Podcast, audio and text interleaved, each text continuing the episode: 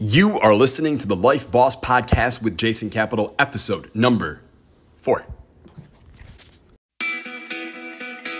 Welcome to the Life Boss Podcast, where it's all about real people getting more money, more freedom, and more fun. And now, your host, Jason Capital.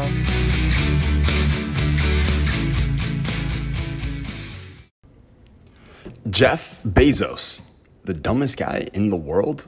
What is going on in this podcast? Jason, how could you say such a thing? Isn't he like the richest guy in the world or the second richest now that Elon Musk is the richest guy? Like what what's going on? Well, what's going on with you? I hope you're well. I hope you're amazing. Uh, I'm really excited for this episode. I want to get right into it because I think it's going to be really, really helpful for you. So, um, I want to tell you a quick story. It's kind of a folklore story about Amazon. The year is 1995, 1996, the first or second year that Amazon is in business. And everyone on the executive team at Amazon in the first year, they were doing their own shipping. So, orders come in, and they're literally the ones the first year, they're packing all the boxes, they're taking them to the post office, like they're doing all that themselves.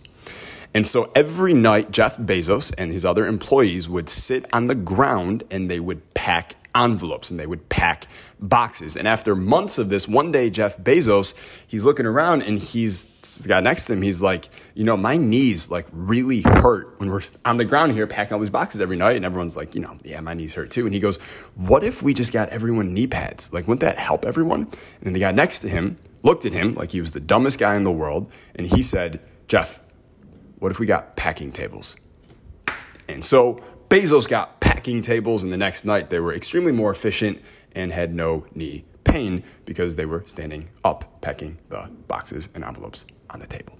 Right now, the the lesson I want to share with you here, and I'm gonna have a couple more stories that I think will be really helpful for you here, is to the saying is ask the dumb questions. Right? Ask the dumb questions. Meaning, how many times is there something, there's some information gap.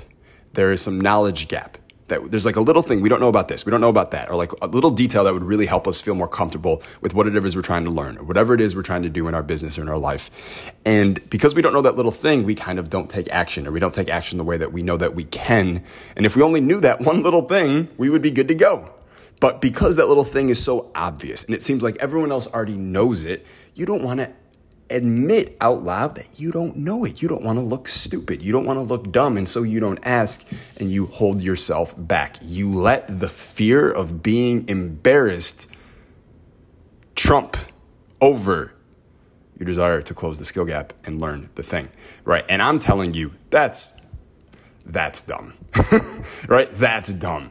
Like there asking the dumb question isn't dumb. Not asking the dumb question is the dumb thing. Does that make sense? I'm going to go a little deeper here, right?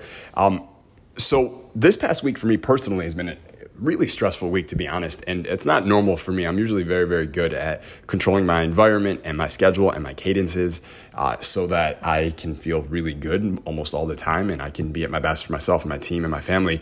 And this week's been really, really stressful. There were some um, curveballs thrown in this last week. Basically, uh, Natalie and I are closing on a condo, um, and we were just setting up financing for it and the financing has just been taking forever with the bank that we're working with. It's a whole whole a bunch of details not, i don't need to share here, but basically we've been in closing um, for 111 days for this condo, and uh, you know closing shouldn't take more than like 45 days at the most. The bank it literally just moves slow as molasses, like like a tortoise, um, and so the seller is getting antsy, and they're like, "What's going on here? Should we sell to someone else?" They had another offer. Um, and so we basically were given a seven day deadline um, to pay for this condo in cash. Now, uh, I had the liquid, I just didn't have immediate access to it. You know, you got to move, you got to move stuff around. Um, and so this past week, it's just been like I have seven days to move a lot of money around in a lot of different places and moving all this money from all these different accounts. It's something that I had never done before. I've never been involved in all these banking transfers and you know permissions and uh, just all all kinds of stuff, right? Lots of things needing to happen, and uh, frankly, I am inadequate at almost all of it. Natalie's much better at it than me, and yet I'm I'm doing it because I need to make sure it gets done this week. I'm not losing this condo, right? And so throughout this entire week, uh, as I'm doing all this stuff, I have had to ask the dumb questions over and over and over to people who work at banks, to people who work at different companies, to all kinds of different people asking these really dumb questions because I'm a total fucking noob at this right now. But if I hadn't been asking these dumb questions this past week, not only do I like do I not think we would have been able to succeed with buying the condo in cash, but I I would have missed out on all the lessons I got. Like I learned so much this past week. Like I would have not learned a quarter of the stuff I had learned um, if I hadn't been asking these dumb questions. And, and more importantly, the, the, deal would not have gone through. Um, I, will tell you another story. I have um, I have a clients, Chris and Andrew. They're they're my only private clients right now. I don't really take on private clients. They're my only ones, um, and they are two of my millionaire students. Also, they crush it. Awesome dudes. If you listen to this, what's up, Chris? What's up, Andrew? Uh, but when we met last time in Puerto Rico, we were just doing some consulting. And one of the things they have issues with now is just like there's a lot of stuff in their life and, and they need an assistant to help them do a lot of it so they can focus on the things that matter most.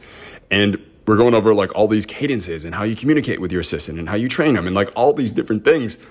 And they were like listening and listening. I could tell that they weren't fully engaged though. There was something holding them back. I'm like, what is it?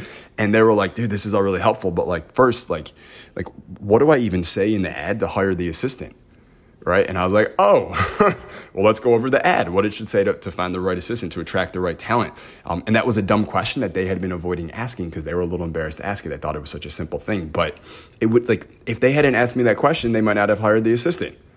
Like every like the exact thing that they need, they might not have gotten because they just didn't ask the dumb question. Like, here's my advice to you: do not be afraid of asking the dumb question. Jeff Bezos, right? The title of this podcast, Jeff Bezos, the dumbest guy in the world, is also the richest guy in the world, or second, depending on what list you're looking at. But he's not afraid to ask the dumb questions. He still asks them, right? Don't be afraid, right? Like if, if you were working with me, let's say you worked with me, I would be much more upset with you if you avoided asking me the dumb question because you were potentially embarrassed and we as a team had to incur the high cost of poor execution because you had this knowledge gap that you didn't ask a dumb question about, right?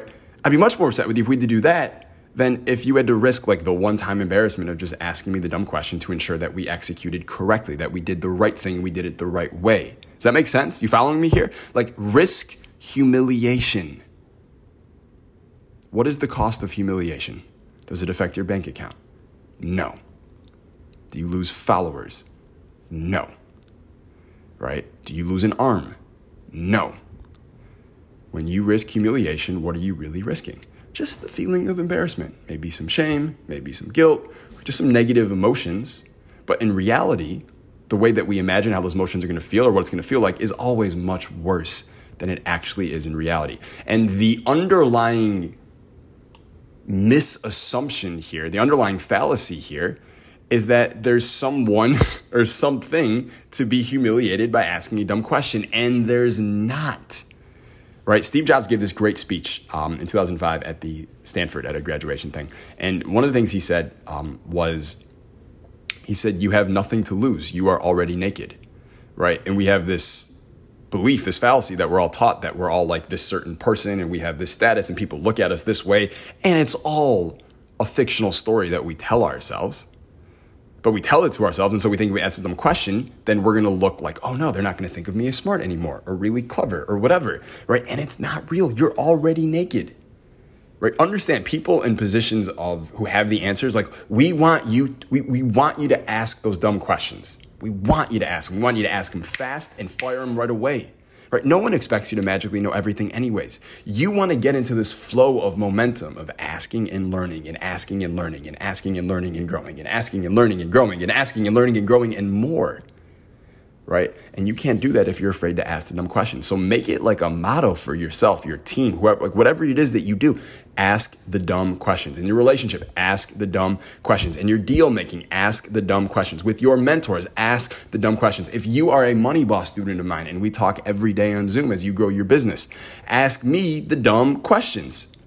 Ask. Okay? So let me ask you, what dumb question have you been avoiding asking? Maybe as I've been talking here the last few minutes, you've been thinking about it already, that thing you don't know, but you should know that you would know if you had been asking the question that you've been avoiding asking for fear of embarrassment, which isn't real in the first place, right? what is the dumb question you've been avoiding asking? And part two to this question is when will you ask it? Right? When will you ask it? When today would be a good time for you to ask that question to that person that you've been avoiding asking, right? And make this a habit in your life.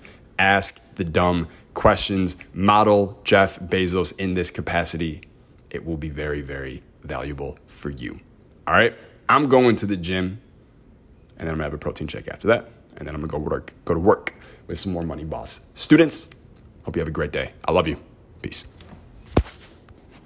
Hey, did you like this podcast? If you did, you got to check out my Money Boss case study group. So, right now, my team and I are looking to work closely with a few more podcast listeners like you who want to earn an extra three to four grand per month from home typing messages on their phone.